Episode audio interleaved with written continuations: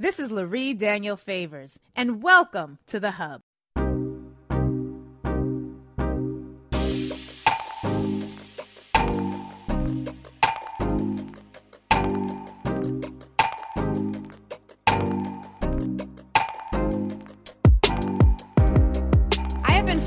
The writers' strike with some curiosity and some interest because I, am I'm, I'm pro union, so I'm going to support the writers because you know I'm I'm a union sister. Uh, but I've also been curious about the way that AI and and Chat GPT and all of these other innovations have really complicated some traditional conversations and notions about work, about labor, about whose labor is valued and whose labor can be. Uh, substituted for a few clicks on the computer. And I was scrolling as I'm wont to do, and I happened upon uh, a Twitter thread by one Bertram Lee Jr. And uh, one of the things that he pointed out was that, and he literally says in this tweet, one thing I want to flag if folks haven't seen this issue from the WGA West strike that is not getting nearly enough attention and how it fits within the broader context of AI regulation. He links to an image, a graphic that shows one of the points of contention in this labor dispute. And one of the things that the writers are fighting for is a provision that would ensure uh, that their the use of artificial intelligence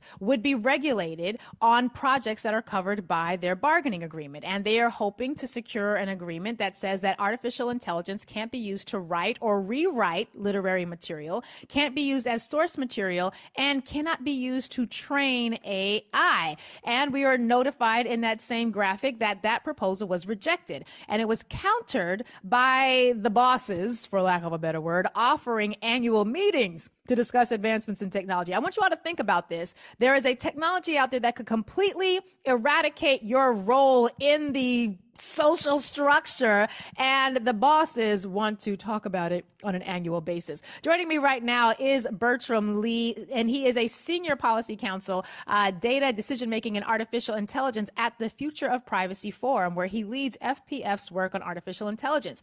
Previously he was counsel for media and tech at the leadership conference on civil and human rights one of the organizations i love to love uh, where he worked to advance the interests of marginalized communities in technology and media policy. His portfolio included broad broadband access, media diversity, facial recognition, something I'm still a little petrified about, uh, law enforcement surveillance technologies, something we should all be petrified about, Section 230 of the Communications Decency Act, and a whole host of other uh, arenas that really prepare him well to navigate this conversation. Bertram Lee, it's a real pleasure to have you here. Thank you for being with us today. Louis, thank you so much for having me. Um, and happy to be here. Absolutely. I, I got to be honest with you. I'm a, I'm one of those folks who's still a little concerned about artificial intelligence. And I've heard people say, "Oh, you can't fear it. You have to embrace it." I'm like, "Yeah, I'm, I'm totally willing to embrace it. I love a good cheat code to living as much as anybody else." But when I saw your thread and it alerted for me again some of the real concerns that we should have about artificial intelligence in an unregulated form, and I was so glad grateful that you were able to join us today. Give us some more context behind what your concerns were that you were highlighting in that thread. What, this is just one example of the ways that artificial intelligence could potentially threaten entire industries. Is that correct? So uh, let's take a step back. Let's talk about there's artificial intelligence is a big broad umbrella term for a lot of technologies that we use today right there's artificial intelligence in our google search there's artificial intelligence in our translation app there's artificial intelligence in uh, shazam right um, we use ai all the time um, in a variety of contexts what I think the writer strike was talking about is this kind of large language models, right? Um, and generative AI. And so generative AI, large language models have been around for a while. Think about if you use uh, Microsoft Word or Grammarly, right, uh, to correct your sentences and statements. Uh, those are large language models as well. They're predicting um, what the right correction is, what the right term is based on what you've written before, based on all hmm. of these different kind of writings that they've had. And so I think it's important to like take a step back and talk about what technology we're talking about when we're talking about artificial intelligence. The specificity matters in that context.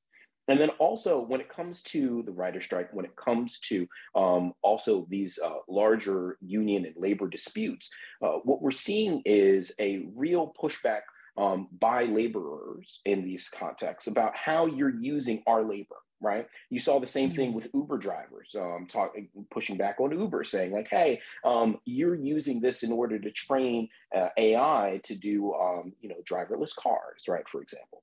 And so um, that's a big context, but it it gets even more complicated because there are intellectual property concerns attributed to those things as well, right?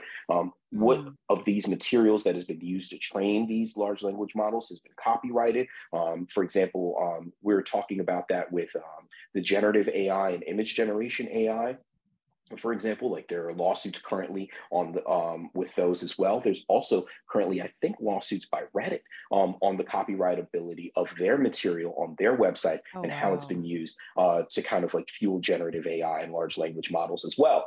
This is a contested space. This is a new technology. Well, not a new technology. It's a new. Um, the technology is now available to everyone in ways that it wasn't before and transformer models that are a part of these large language models um, have changed technology drastically.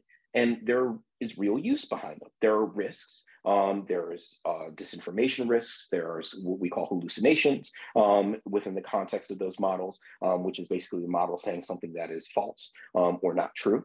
But then there's. Did you call that a hallucination or a hallucination? I thought I misheard. I was like, is that a new hallucination? A hallucination. I was like, Hulu has its own Sorry. category. Okay, all right, hallucinations. No, uh, so that's when the computer is basically it got it wrong. When the model says something wrong, right? Um, when the model gets information wrong. But then there are also all of these benefits, right? Um, if you are a small business and you are kind of struggling to hire people within kind of like the economy and you need someone to kind of help you with a draft of something or help you draft out a marketing email these technologies have democratized a lot of work but it's also you know threatened a lot of folks' jobs. And so there's a balancing kind of um, act that i think the administration and really the world is trying to work through as these technologies become more ubiquitous you know, as you're talking, I'm reminded that a friend of mine, because you know, I, have sort of had these these concerns for a little while, but a friend of mine, maybe a week or so ago, sent into a group chat uh, a link to a video that they had put into Chat GPT, and they were basically like, "I need a marketing video for my podcast," and she's like, "Y'all check this out." So we're looking at, I'm like, "Oh my god, it's got images, it had script, it had, it, I mean, it was as if she had paid somebody to put together a marketing, a 90 second marketing." Marketing piece for her podcast. She doesn't have video and capacity to edit and do all of this. It was extraordinarily useful, but also really, really scary if I'm someone who produces this sort of content for a living. Have you seen examples on the international scale? But before we zero in here on how we're doing, are we addressing it or not addressing it here in the United States? Have you seen examples internationally of countries that are attempting to incorporate uh, generative AI, predictive AI? I tried to write down all the phrases how, to incorporate these things in ways that are going to be useful, meaningful for society without also causing harm that is really uh, too much for the job market to sustain. Have you seen that in practice in ways that give you some hope? So I think I wouldn't say in practice. What I would say is, excuse me, um, I would say that EU is looking to regulate AI through the EU AI Act. That's actually been there's an agreement that was formed a couple weeks ago um, by the parties. I think something is coming out later this year um, that is going to be more substantive, and that is the European Union's attempt to regulate AI, and they included pieces about generative AI.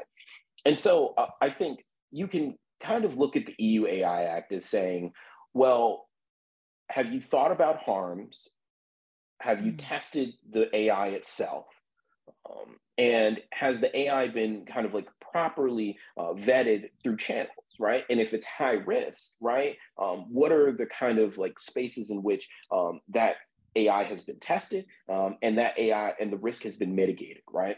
Uh, the NIST AI risk management framework does something similar, but it's a voluntary framework. The EU AI Act is not. And so, like, those are kind of like ways that I think have been, I think, some of the most effective ways in which um, or pieces of potential AI regulation or kind of like guidance um, that have come out most recently that I think a lot of people are looking towards. Um, particularly, a lot of companies are looking at the EU AI Act, the more restrictive it is, um, and kind of like pushing back against certain provisions of it. Um, and then on the NIST risk management framework, um, industry, civil society, um, and the government came together and said, hey, this is how we would like the framework to work. Now, the framework, again, is voluntary, it's not mandatory, but it is it gives companies a way in which to think about their own AI governance structure. And I think something to also keep in mind is that AI is new for a lot of businesses as well, right? Um, I think a lot of businesses are still on their journeys on AI governance right now. And so mm. this is an evolving space. Like every, I swear, every week something happens that like changes i think the context of the work that i do or like what i'm focusing on and it's something new in the field. And so this field is ever evolving. It has never evolved um, as fast as it has right now. When i entered into this field it was moving fast but now it is moving at lightning speed. And everyone in every field in every space within our economy globally um, now has to think about the impact that ai is going to have on their work you said the MISC risk framework. What I want to make sure I'm, I'm, I'm saying it correctly. It's MIC risk framework. Is that an acronym? Can you tease that Sorry. out for us? MISC. My DC okay. accent is coming out. Uh, the National Institutes for Standards and Technology um, is uh, ah. kind of a government agency. So basically, um, how big a credit card, uh, how how big a credit card is, what what the weight of certain things is, right? Um, what's the uh, NIST puts out standards, and so it put out standards for artificial intelligence. And that framework um, principally relies on like map, manage, govern, um, thinking about how the standards for artificial intelligence um, should be instituted within a business, um, particularly as it manages risk. And so there are certain high risk behaviors that require a lot more guidance. There are certain low risk behaviors uh, that don't require as much guidance, particularly when it comes to artificial intelligence.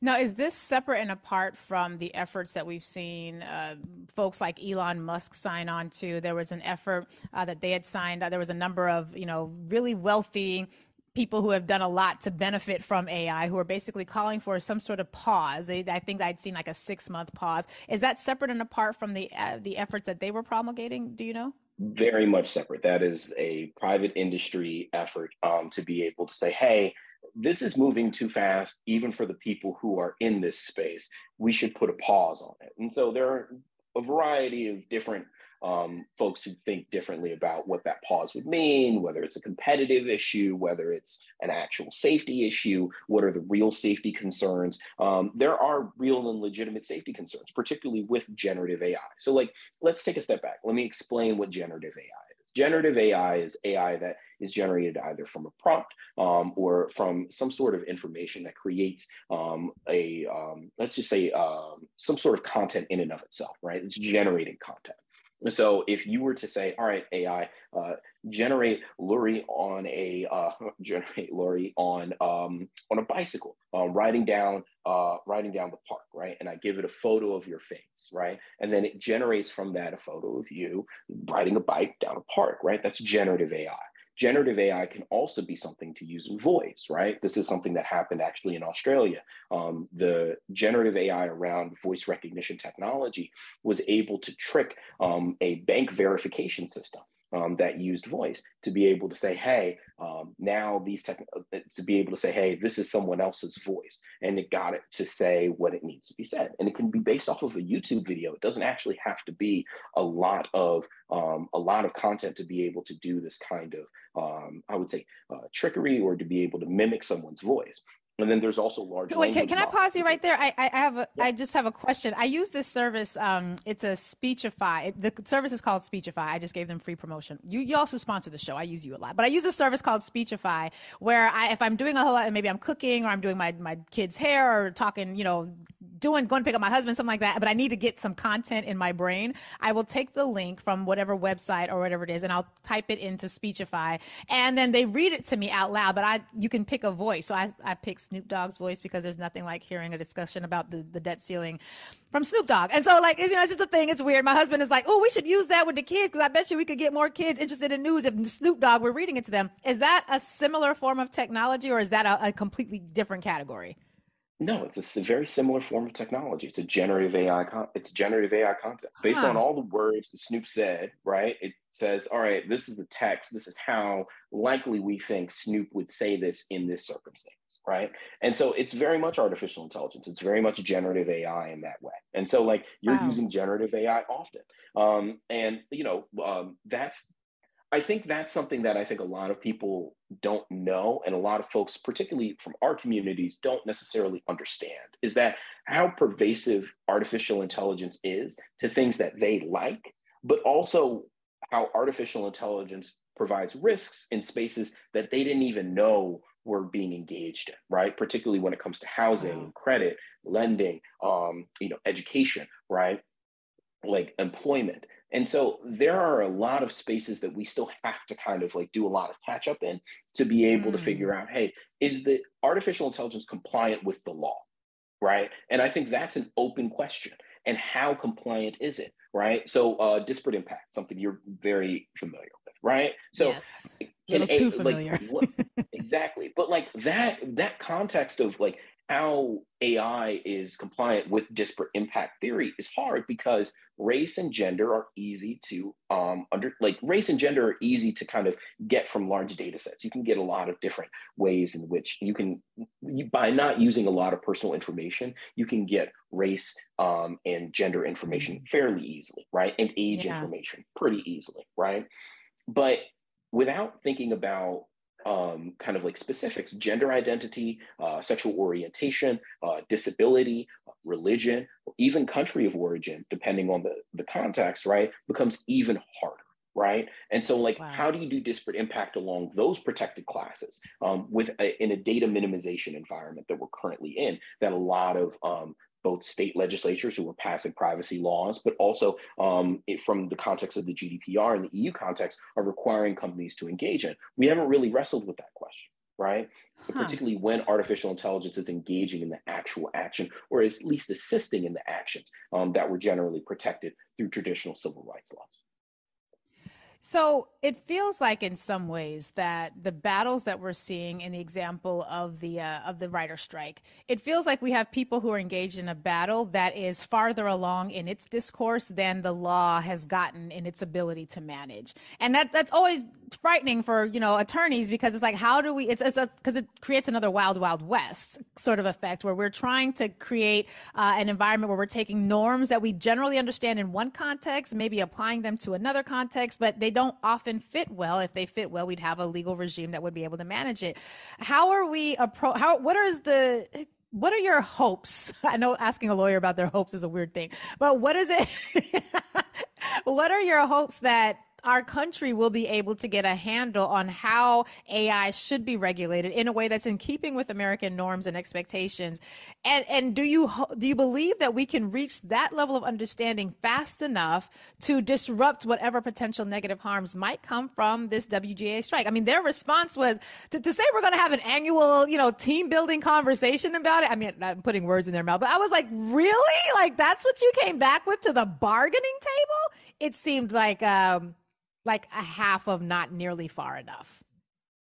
I can't speak for the WGA um, folks or for the studios. Um, you know, I don't. I don't pretend to. Um, and so, um, you know, legalese, legalese, legalese, caveat, caveat, yeah, yeah. caveat. Disclaimer, so, disclaimer, but, disclaimer. disclaimer. right. Um, I'm, I'm not involved in that. I think it's an interesting observation from an AI policy perspective. And so I just want to like clarify that. Right.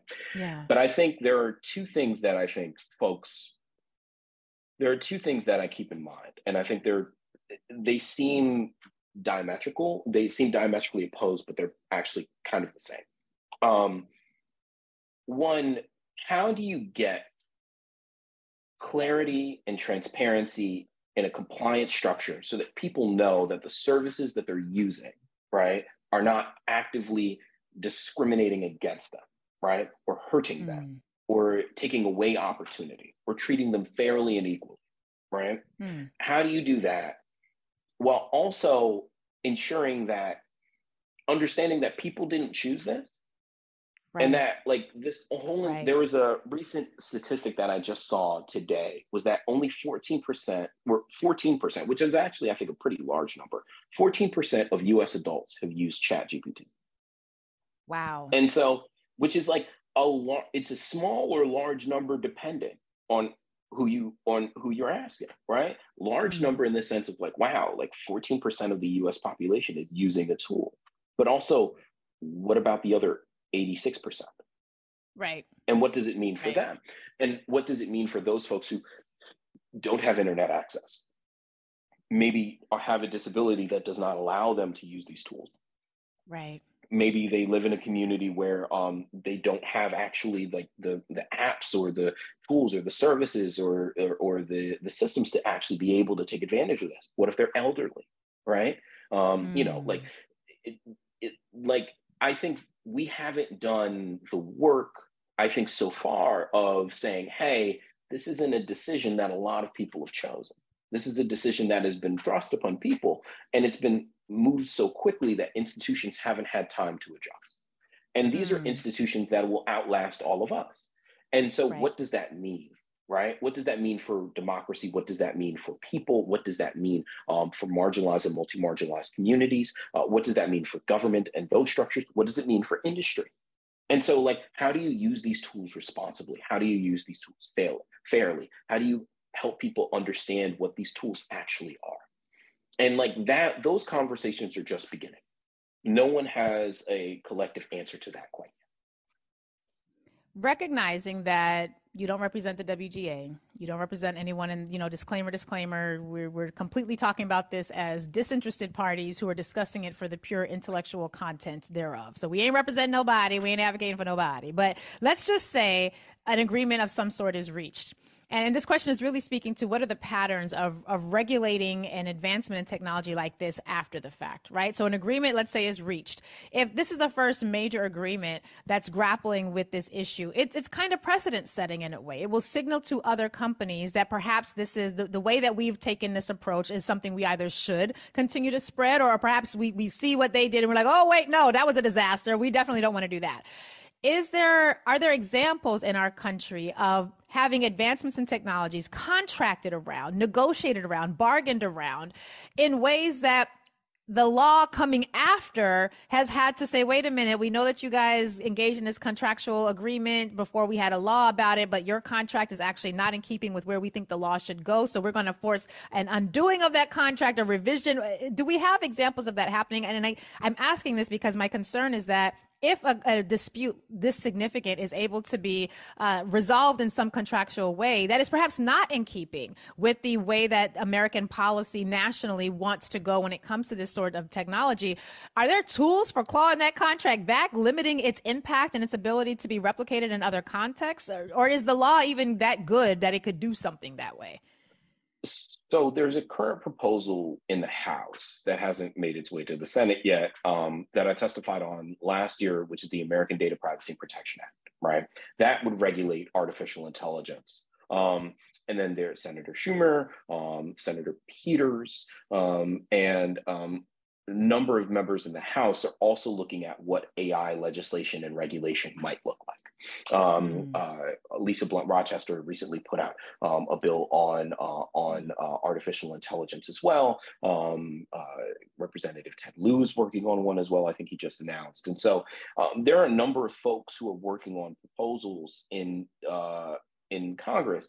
And I, as you know, if Congress passes a law, that tells everybody what to do. So then you go back to the contract and say, all right, is this compliant with the law, right? And in what context. And I think uh, that's important to keep in mind where it's just like there are proposals that would change these things but actually i think the historical significance of this and actually i think um, a good comp is the telephone hmm. and like and how the federal communications uh, commission was created in response to the telephone in response to the communications technology and right. regulating those and in telegram as well right? And i think that is like i think that's the moment that we're in but i don't know. But we also have a regulatory agencies that have control over those things such as um, you have the federal trade commission for example um, which is another example of, of a commission that um, has broad regulatory authority right? The FTC, for example, before um, the um, uh, the uh, housing before housing and urban development, um, before HUD came through, um, was regulating and kind of like fighting discrimination case by case as an unfair and deceptive mm-hmm. trade practice, right? Back in the 50s and 60s, uh, before the Civil Rights Act. And so we have um, examples of this. We have a historical context to this. I just think it's so new that no one knows what to do quite yet with it.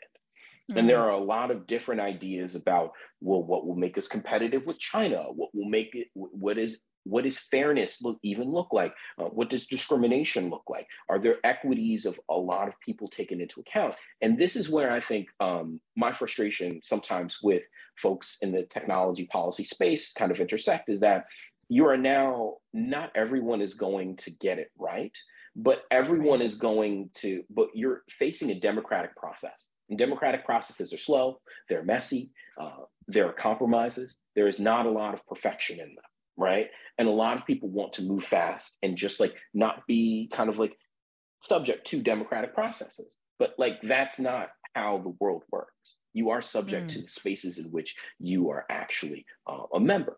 And so, like, because you get all the benefits of the society, therefore, you also have to deal with the fact of like how people react to these things. And like that's something right. that I think a lot of people are struggling with right now inside of the industry, um, as to kind of like how to think about these things. And it's like it, it takes a lot of people are looking at the trees instead of the forest. And it's hard. Mm. It's hmm. really difficult, particularly in today's environment with everything that's going on. Yeah. I appreciate that. So, so those, you know, worry warts out there and, you know, query whether I'm one of them, perhaps, depending on the topic, depending on the day.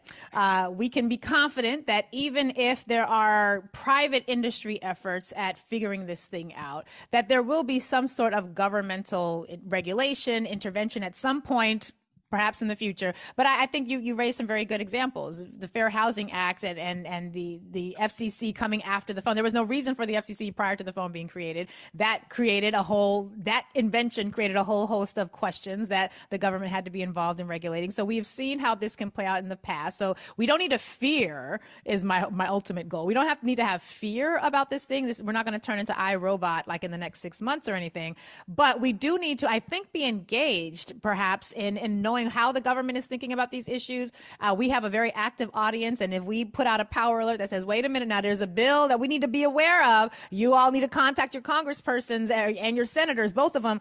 Uh, we have an audience that will do that. What currently are you seeing in terms of potential activation points? Uh, what exists right now that Congress is considering? Are there policies that you find to be more uh, desirable than others from a purely analytical, legal framework understanding, and perhaps even an understanding as to how the ultimate implications would would show up for communities of color and, as you say, multiply marginalized communities. Uh, what's currently at issue or being debated in Congress that our audience should be aware of and perhaps even organize and galvanize around? So, um, you know, uh, Future Privacy Forum does not advocate on behalf of bills, um, but in a previous life at leadership conference, um, I worked closely I'm with. I'm so sorry. We nonpartisan really conversation. So when I'm know, not here, I, I, I, I get I'm it. With you. I'm right here. I'm right here with you. Right I get it. And uh, to be fair, I, I, know the difficulty you're in. I'm actually I, I, run a racial justice law center when I'm not doing this show, so I know that you're. I'm asking you to balance a, a nonpartisan partisan divide right now. So, um, not that you personally or your organization would be in favor of, but things that the American public should know about that are currently being debated. Not that you're for so, or against.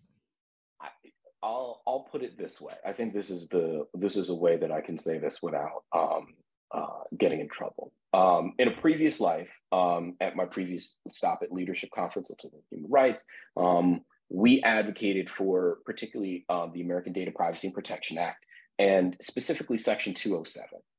Section mm-hmm. 207 would create a um, a, a I would say a cause of action for discrimination that is similar to public accommodations for the internet, mm. which there which there is still debate as to whether public accommodations applies to the internet. That case has that case law has not gone through yet. Um, there's there are arguments on both sides of that, but I think um, Section 207, I think for particularly for marginalized and multi-marginalized people, is critical. It gives folks it, it is a digital it is civil rights for the digital age and you know, wow. there are things that are not perfect about ADPA. Um, I'll be the first to admit it. Um, but I think when I was working on it um, previously, and even while I testified on it, thinking through what does it mean to have a digital civil rights for marginalized communities? What does yeah. it mean to have a digital civil rights for us that like last generations past us? And I think that's something that I feel very passionate about. That's a good. I think a lot of industry actually uh, is very supportive of digital civil rights. Right? Um, it's a nonpartisan. It's a not nonpartisan. It's, it's I think it's a bipartisan issue. Um, Uh, and I think there are a lot of folks who would love clarity as to what can and cannot happen, how that clarity comes about, what industry is or is not able to do, right? Um, how technologies change or don't change, uh, the context of the underlying data that was being that is being um, uh, that informs a lot of the decisions that AI and algorithms are making, right? All of these conversations are up for grabs right now. There are two mm. processes mm. that are happening right now uh, NTIA, National Telecommunications and Information Administration, um, and the White House um, Office of Science and Technology Policy have both put out requests for comment and requests for information about what a national strategy around artificial intelligence would look like. I mean, this is, wow. again, folks are wow. looking for answers right now. And it yeah. is it is an open question. And so the questions that we ask, the things that we care about, um, the things that we think are really important to your to our particular communities and to broadly more so America, right? Those are things that are being debated with artificial intelligence at the current moment, and it's a, it's an hmm. incredible time to be a part of this conversation. I'm really grateful that we have folks like you in these spaces to, to help explain what this means, that, to help us tease out the implications in a nonpartisan way, uh, but also in a way that allow a way that allows us to think about not just how is it beneficial to me, what could I gain from it, but what are the implications for society, and and how do we as a collective decide what's in our collective best interest? These are always questions that have fascinated me since before law school, and so I appreciate being able to think about them in the artificial intelligence context. I hope that we can call on you in the future for nonpartisan uh, perspectives on the future of AI. Your organization is doing a lot of great work. Uh, how can people connect with you and the work that you all are doing there here after the show? Please follow the Future Privacy Forum. Um, please fo- uh, follow me on Twitter, uh, BMLeeJR. Um, and uh, yeah, uh, looking forward to the conversation. Would love to reach out to folks and always am happy to have a conversation with you, Lurie. And like, I just, I'm really honored to be here. Um, it's really great. Thank you. It's the honor is ours, sir. We appreciate you. Keep up the good work and don't let any of these radio hosts get you into partisan trouble. Good job. Way to avoid that pitfall. Thank you. Take care.